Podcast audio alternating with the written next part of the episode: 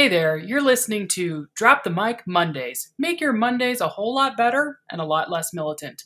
I'm Shauna Foster, and I'm so glad that you decided to listen to our podcast.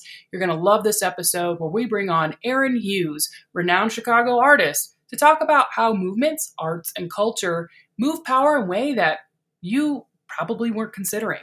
And yes, I still have not bought a very nice microphone yet, but I will, especially if you visit us at store.aboutfaceveterans.org and buy some of our merch. That's a way to keep this podcast going and keep up your anti war ASMR. Have a listen to our episode, and thanks for coming.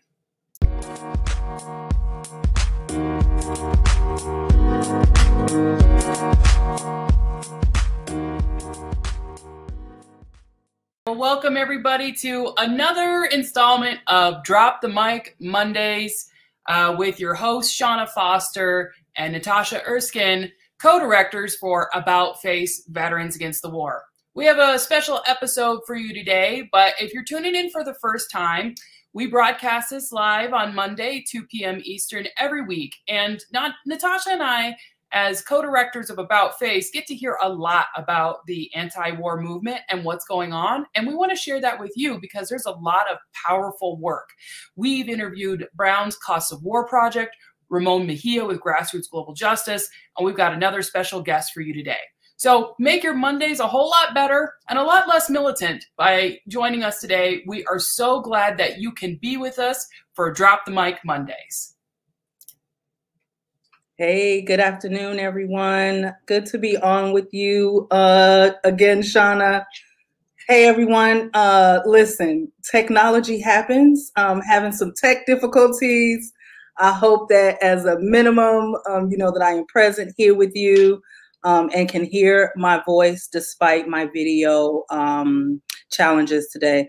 I'm ready to get into a great conversation. Listen, Shauna, when we talked about this this show and why it was so important to spend the time, you know, to communicate with our community and to talk about um, all of the isms, right, and the intersectionality of of of them and where we find ourselves in this current moment. Um, and while we're hearing from the community this is a time that we can have some some righteous conversations with comrades who are doing great work um, and really want to be able to share that. So if you're watching this live, um, please go ahead and share this link with friends, families, your network, um, and invite them to join us in a discourse. We have a chat feature where if you're you know on with us on YouTube or Facebook, um, drop a comment in the chat, engage with us, let us know you're here. If you have questions, um, you know, we'll be able to get to that before, um, you know, time permitting before we end today. Um, so let's get into it, Shauna. Yeah, today we have our special guest, Aaron Hughes. Aaron Hughes is a longtime organizer with Iraq Veterans Against the War and has now moved on to uh, doing, well, it hasn't really moved on. You've never left the anti war movement, right, Aaron? I feel like you've moved on from from from me but you have moved on to greater bigger and better things in chicago and uh, doing lots of great stuff that i can't wait to get to talking to you about. And natasha are you ready for the first question for our illustrious guest? Well first i just want to like reflect just a minute because listen uh, aaron was the first person um, of the uh, iraq veterans against war um, or you know about face organization years ago. And i think that was like 2016 2017 over at the seiu uh, union hall. I think you were doing an art build for the poor people's campaign. I can't remember but it's been a minute and so it is really good to have you to have you on with us. I want to read just a little bit about like who you are just to introduce you to the community who might not you know already be aware um, Aaron is an artist, curator, organizer, teacher, um, anti-war activist, and Iraq um, war veteran. Uh, you work collaboratively in diverse spaces and media to create meaning out of personal and collective trauma, deconstruct and transform systems of oppression and seek liberation, working through an interdisciplinary practice rooted in drawing and printmaking. Um, Aaron develops projects that deconstruct militarism and related institution of dehumanization. Um, these projects often utilize popular research strategies, experiment from forms of direct democracy, and operate in solidarity with people most impacted um, by stru- uh, st- structural violence. And that's what I've seen you do. I've seen you in, um, you know, veteran spaces. I've seen you in grassroots spaces. I see you on the south side of the city doing art builds. Um, you are really doing a lot of work. So I just want, you know, before we jump too much into questions, like, is there something that I didn't cover? What are you currently doing these days? Um, and then we'll get into some more of the history. Oh, well, I'm just, I'm really honored to be on your show, Natasha and Shauna. It's great to be here with you all and, you know, get to connect in this way. And, um, you know, it's a hustle. There's so much work to do all over the place and i'm honored that i get to connect and be a part of it. That's really kind of how it's been and um, that me that's taken me to a lot of different places and a lot of different spaces um, but you know what i continuously see and learn and hear is how interconnected all the struggles are and um, how important it is to build across movements and across communities to uh, change and how art has just always been this way for people to tell their stories and to build power collectively. So I'm honored to get to be here with you all and kind of chat a little bit about that um, today. Well, we're really glad to have you. Um, it's been awesome to um, I first got to know you when you called me to do the NATO march in Chicago mm-hmm. um, back in 2012. Although I think we met before then, but you were just like one of the white dudes floating around the background, you know, veteran, whatever. So there's many of you. But when you called me to do the NATO thing, I think that's when I first met you as like an organizer with About Face back in the day. So um, it's been really awesome to see, uh, you know, your your um, you know how you've been of service to the movement from organizing that march to seeing your art everywhere. Um, and i'm just so glad that you're here with us today. Yeah. Well thanks. Yeah and it was it's you know it was wonderful getting to connect with you back in the day. And um, i think you know i can't remember if it was right after nato protests the um, or right um, before that you came out um, to chicago and participated in a program with michael rakowitz uh, an amazing Iraqi American artist who uh, had a project called Enemy Kitchen. And his whole project was about highlighting the racism underneath um, our ongoing conflicts and lifting up this idea of inherently who's identified as the enemy. And so he began to cook his mother's recipes from Iraq. And uh, um, it was beautiful to get to connect with him and work with him. And I think uh, that was one of the first spaces we maybe spent time together um, talking and kind of um, co- collaborating. Yeah, I remember Enemy Kitchen. That food was delicious, and it was uh, really hot. Yeah. Um, and I also want to show this real quick. One of our fans, Garrett, is watching with us today. Hey, Garrett, thanks for supporting us and watching and saying "fuck war." We really appreciate all the work you're doing over as the ED at Veterans for Peace. So glad you're here with us. Absolutely. Let's get into it. Aaron, tell us uh, about your anti-war movement history. What brought you um, to the space? Um, so I was deployed to Kuwait and Iraq 2003, 2004, um, rather kind of early on. I um, my first mission into Iraq was May 2003. Um, I was a truck driver. Um, and uh, you know, as a truck driver with a truck from Vietnam without plates for my flak vest and without maps, and uh, you know, I quickly realized just how um, we weren't there for the Iraqi people in any kind of way, and I was extended three times, and my tour ended up being 15 months. And um, you know, each step of the way, I I realized more and more the contradictions that um, I had kind of believed growing up um, just collapsed uh, in the face of what I was seeing on the ground. in Iraq, and um, I came home and I was pretty isolated. I didn't know uh, any other Iraq veterans. as the first Iraq veteran to return to the University of Illinois Urbana Champaign, and uh, at the time, it was really alienating. Seventy percent of the country was supportive of the war, and um, what everyone was talking about and what was in the news was not reflective of my experience and um I ended up connecting with a lot of artists, and um, I was involved with an art show called In War at War. Uh, that was just trying to highlight the fact that our country was at war and no one seemed to be paying attention. And uh, during that, uh, one of the uh, organizers of the art show um, brought together, brought over a Vietnam veteran against the war member.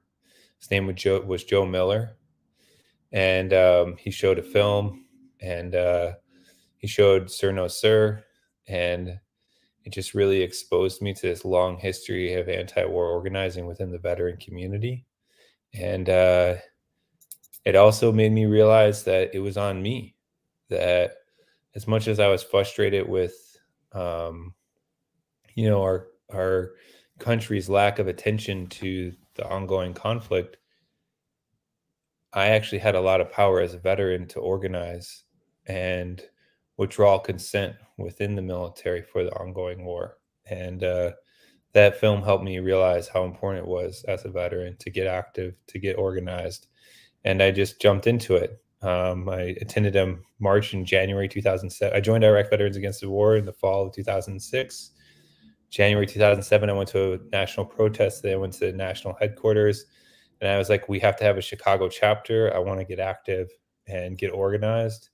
And uh, I went back from that and helped form the Chicago chapter, and um, been active organizing ever since. I think uh, veterans have a really important, unique role in uh, not just anti-war organizing, but in the longer history of social justice movements. And uh, I'm honored to like kind of connect with that lineage and that history. What made you turn to art? Again, I've seen you in I, I, can name the spaces, but I mean, it goes back to the Poor People's Campaign, not just what the work I saw you doing in Chicago, but at the national level. Um, you know, you're at the Art Center um, you know, engaging with young folks. Um, I see you, um, you know, the just the Just Seeds work that you're doing. I know you throw down with Dissenters, um, which is, you know, you know, a youth-led um, collective that's anti-war in this space that is doing just amazing work. Um, so I'm curious, like, what made you turn to art, and then the extension of that um, you just brought up like your your role in the in the grassroots and, and really understanding the lineage of, of art. Um, I'm curious if you can talk a little bit about that arc. Yeah, um, you know, I didn't when I was deployed, I didn't know anything. Um, you know, I was uh, I turned 21 and 22 on my deployment, and I didn't know much about. I didn't know anything about organizing, activism, anti-war work, um, and and I was just destroyed, you know, full of contradictions in the middle of my deployment. Um, but I knew that Picasso painted this painting called Guernica that was a critical of the Spanish uh, of the Franco regime during the Spanish Civil War and um, and the bombings of Guernica. And um, I realized that art had this really important role to dissent against the violence. And on a fundamental level, I realized I didn't want to be a part of something destructive anymore. I wanted to be a part of something creative. And that just put me down this direction of art.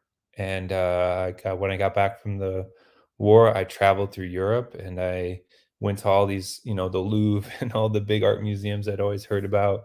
And I thought that's like, you know, how um, how I was to become an artist was to study all this this art history and and while I was over there, I realized that there is this massive lineage of artists making work critical of war. It's not as present in the U.S. context, And when I got back from that, I realized and began to get active in the art community. I realized that where that shows up maybe not isn't in the mainstream art community, but it's in the activist art community. And there's a long lineage of anti-war activist art that has been pushing back against militarism and against other forms of systemic violence and just connecting into that history and learning from it and then trying to build build alongside it.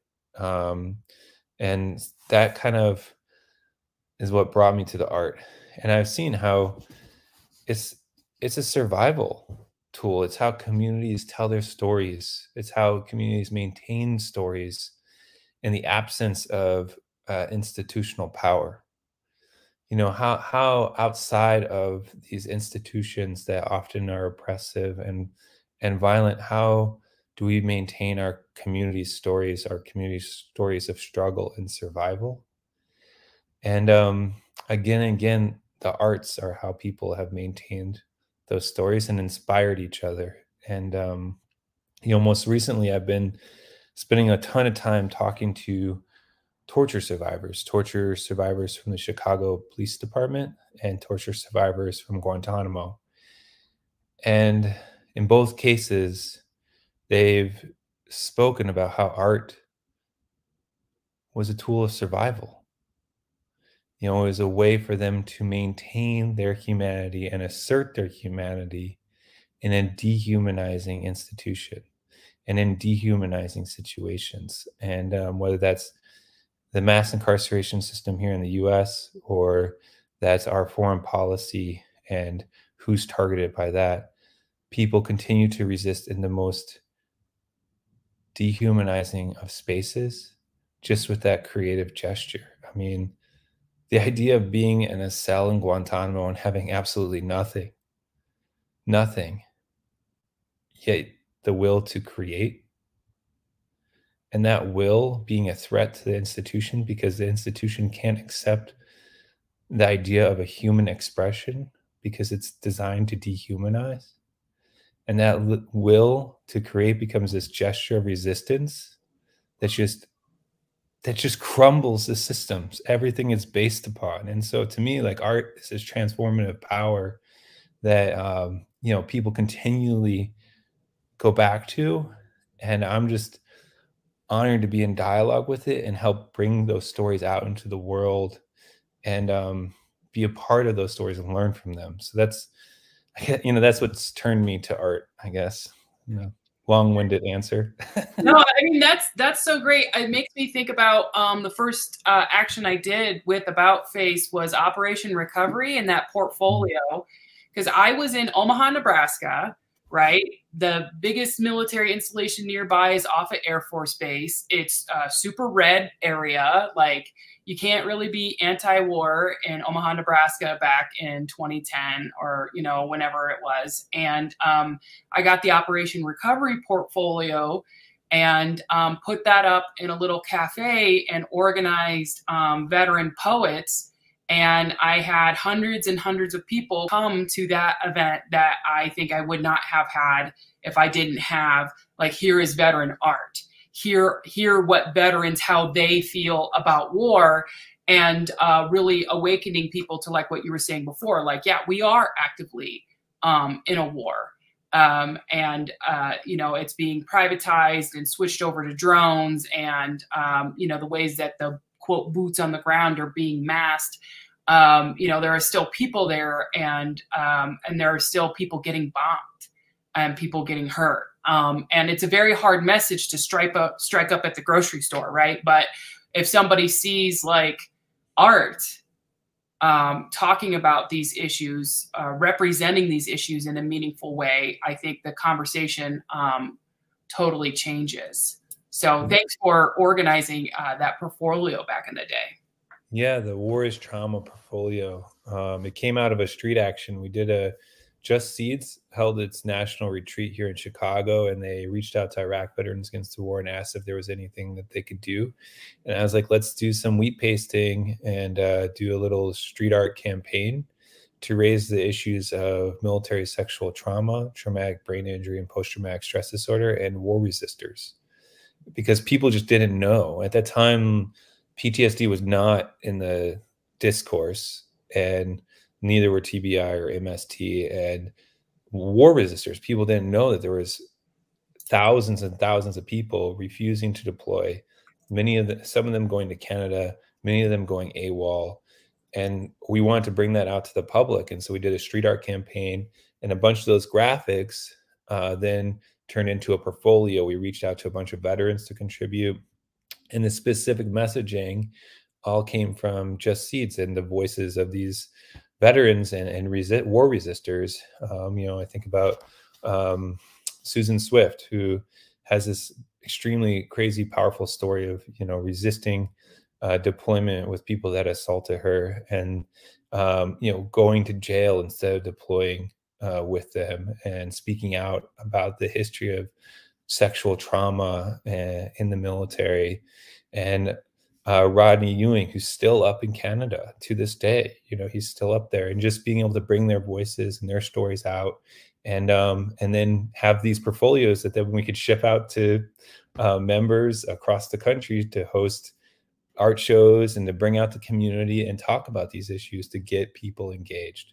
And art is often it's a sometimes it can be an easier step for people to take to engage with art and it can create space for people to contribute to the conversation as opposed to it being just a one-sided con- conversation which always ends up making things rich um, when you can get into a dialogue and dive into how complex these issues are and so um, yeah, that and that portfolio became a model for many other portfolios up to the one just did with the dissenters uh, called Demilitarize. And uh, you know, that portfolio was all all the messaging came from the dissenters, from this BIPOC youth organiz- anti-war organization and their vision of what anti-war means, what de- demilitarization means, what reclaiming their resources means. And um, you know, then artists responded to that and now they have this portfolio that's been used on social media but then also in the streets and it's up right now it's in the uh, multiple galleries in different parts of the country. And so art has this way of engaging in different spaces and places that um, perhaps we can't always um, get to um, within social media or, or even just within our own organizing. Yeah right on. Um, what projects are you working on now? Um, well, I'm really active with Just Seeds, and um, you know, we are always um, collaborating with different social justice grassroots organizations. Um, we just did a big project here in Chicago, lifting up the General Irons uh, victory, which was a group of Southsiders uh, who protested and uh, dem- demonstrated and actually went on a hunger strike to prevent a aluminum recycling plant from coming to their community uh, from a white community to an overwhelmingly black and brown community it was clearly environmental racism was happening and these individuals in the community they rose up they stood up they spoke out and they shut it down and actually prevented it from happening. And so celebrating their victory you know we don't hear about these stories enough these stories of people's power to actually change the situation. And so that's an example. And i have a uh, I'm a help curate a show with Amber Ginsburg. Um, that's an exhibition at the DePaul Art Museum called Remaking the Exceptional Tea, Torture, and Reparations, which traces the interconnections between the police torture here in Chicago and the torture in Guantanamo and Abu Ghraib and other black sites around the world, like the salt pits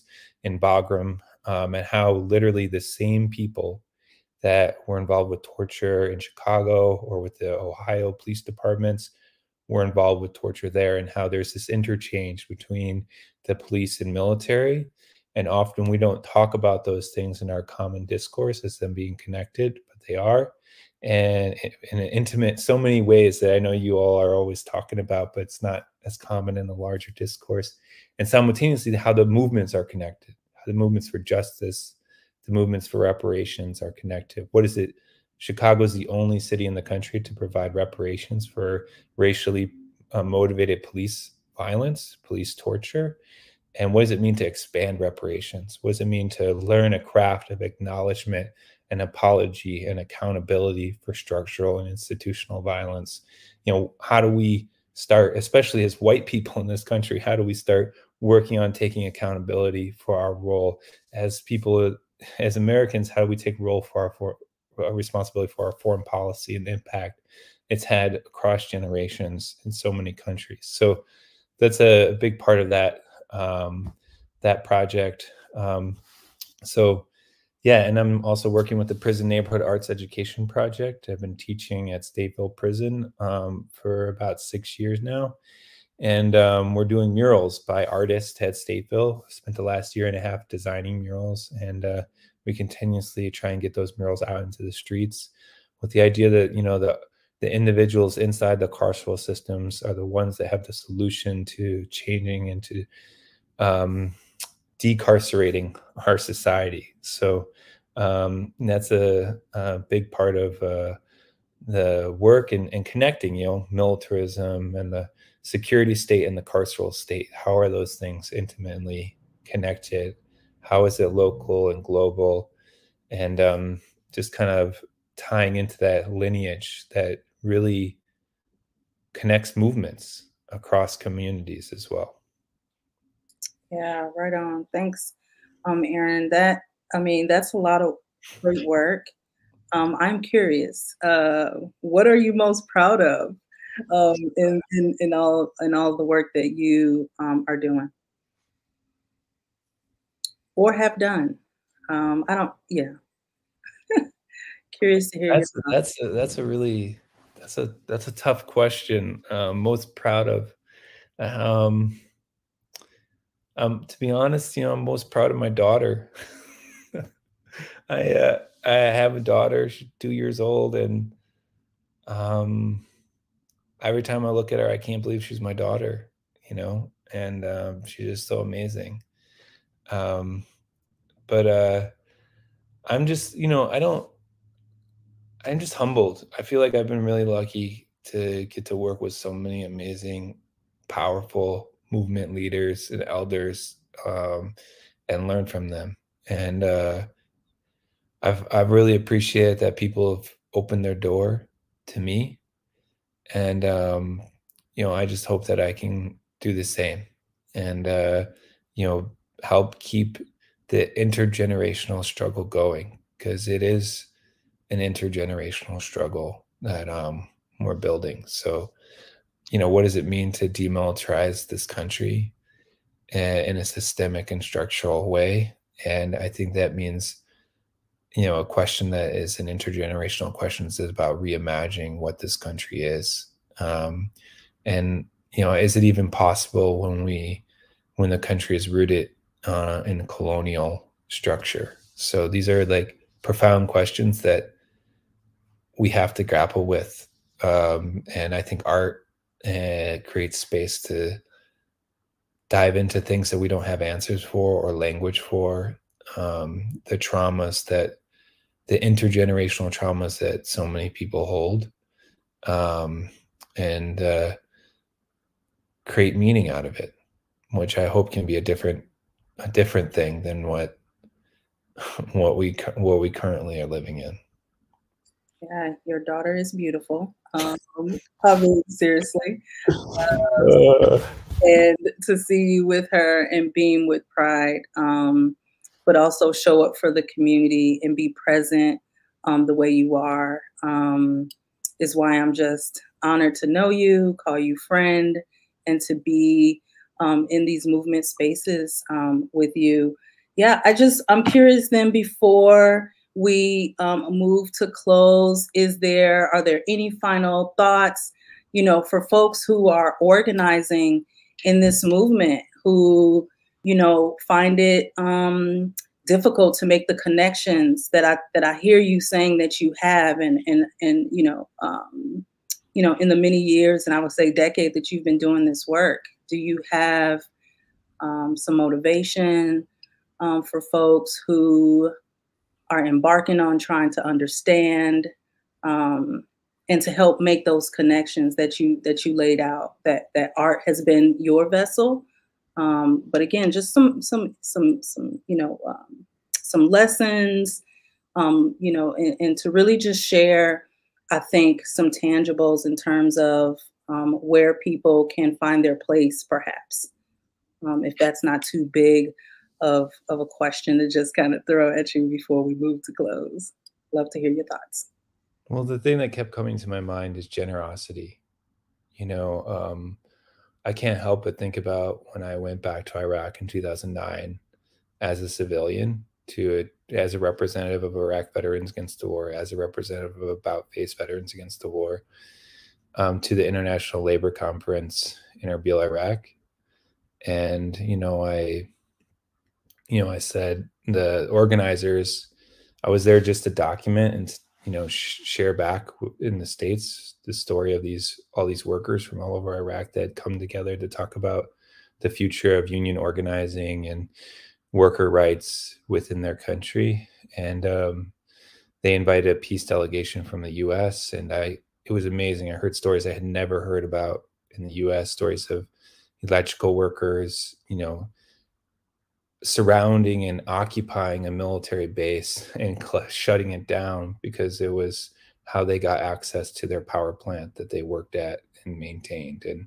you know stories that I just were kind of unbelievable stories stories of people maintaining women's health clinics and schools and things I, I just didn't hear about at all. And they asked me to speak and uh, i didn't feel like i had a right to say anything to anybody but the organizers insisted. And so i went on the stage in front of 400 some workers and I said, you know, I was here in your country and my I pointed my weapon at your families and at your communities and for that I'm sorry. But I'm not here for forgiveness. I'm here to take responsibility. And afterwards, you know, I told them about the anti-war movement, about the number of people going AWOL and resisting the war and how the American people didn't support the war.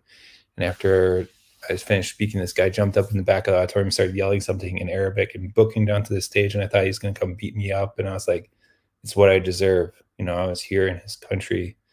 I'm a part of the problem. And I thought he was just going to knock me out. And just as he came up on stage to, you know, what I thought was punch me, instead he grabbed me and he hugged me. And I just started bawling. You know, I started crying. And, um, and he thanked me. And I just was just like, you know, he said, I just want to come up on stage and give this gentleman a hug, is what he said. And um, I just, the generosity of that is something that is of that individual that was in the Iraqi military, the Iraqi worker, you know, totally devastated and impacted by our occupation that I was involved in, showed me like the overwhelming generosity I need to return and I need to show up and offer back. And I feel like that's that's what I have to share with other people is that you know the generosity that individuals offer us is what we have to offer back. And um, I think creativity and art is one way of doing that. And anybody and everybody is an artist. Everyone can make a sign. Anyone can do it. You know, download graphics. You can download graphics from Justseeds. There's a whole graphics page and make your own protest posters and uh, signs. And I want to encourage everyone to do that. And, um, you know, you can go wheat pasting. You can put your words on the streets.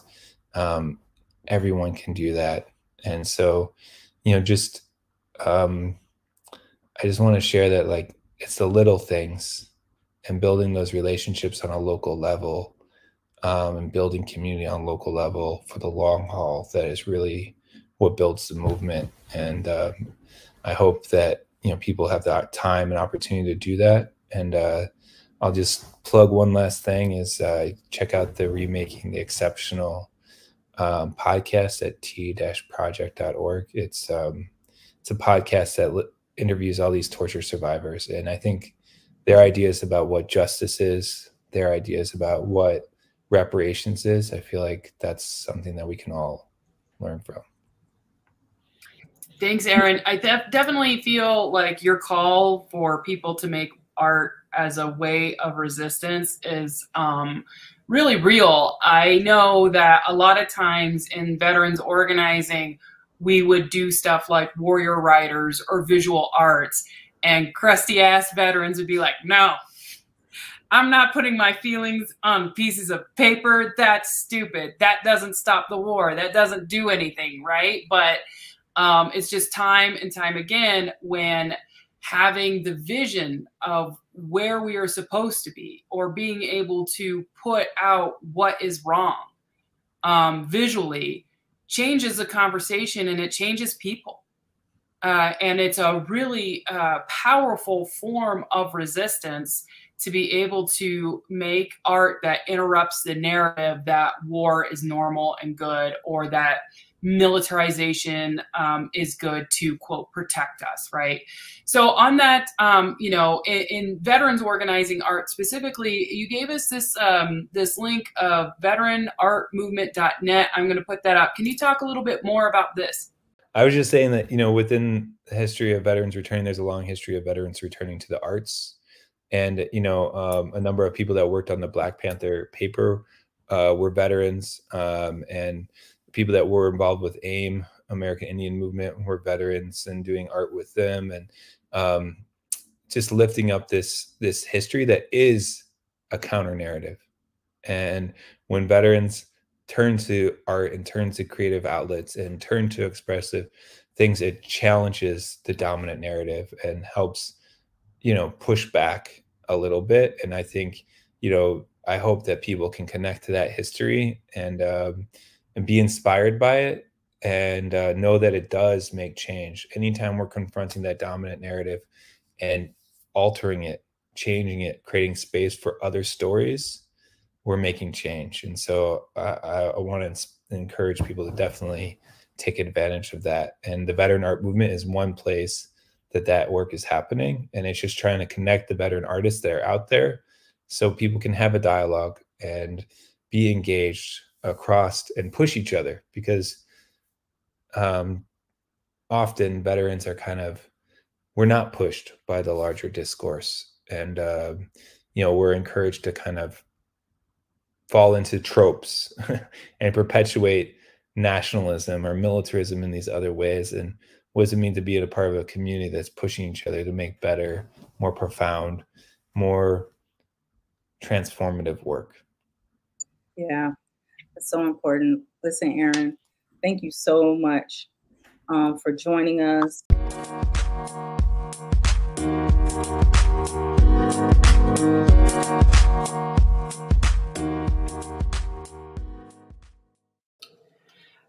That was amazing. You just listened to an incredible episode of Drop the Mic Mondays with Aaron Hughes as a special guest and Shauna Foster, Natasha Erskine anchoring that episode.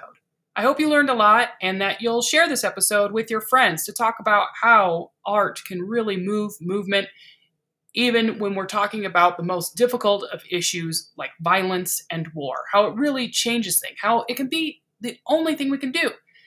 If you enjoyed this episode, please give us five star ratings so that more people can find us, share it with your friends, and as always, visit our store at store.aboutfaceveterans.org and buy our merch. Thanks so much for coming back and listening. We'll be back again next week with Lisa Ling talking about the kill cloud.